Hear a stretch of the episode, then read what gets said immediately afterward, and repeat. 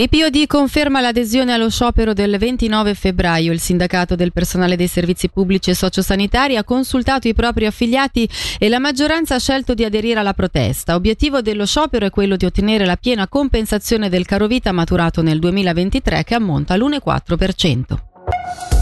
Il gruppo Amici della Fenice prende posizione dopo l'aggressione denunciata da una giovane sabato durante il Rabadan. Per i dettagli sentiamo Federica Bassi.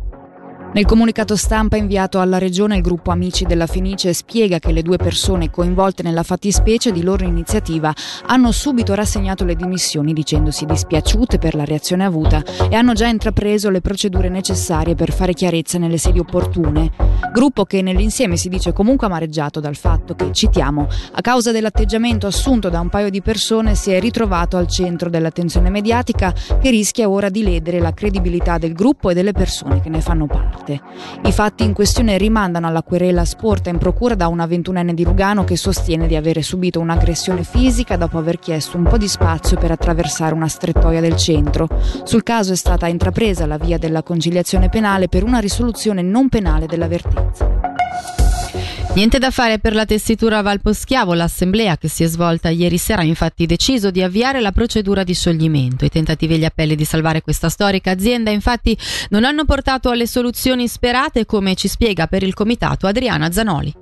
Abbiamo chiesto ai nostri soci di andare in questa direzione verso lo scioglimento proprio perché al momento non è più possibile continuare con il sistema attuale della società cooperativa e con una struttura gestita tutta a, a volontariato. Bisogna trovare una soluzione oltre al fatto che a livello finanziario non ci sono più i, i soldi e i fondi per poter garantire più a lungo che l'inizio dell'estate per i salari e i costi fissi. Le nostre impiegate sono state informate già a dicembre della situazione situazione, la situazione era instabile e grave già da tempo, sono state informate che questa era la direzione e che probabilmente saremmo arrivati al punto di dover mandare le disdette dei contratti. Ieri sera è stato deliberato dai soci questo procedere, da fine febbraio riceveranno la disdetta con la speranza che nei prossimi mesi, che comunque hanno garantito il salario fino alla fine di maggio, si trova una soluzione per dargli una continuità lavorativa.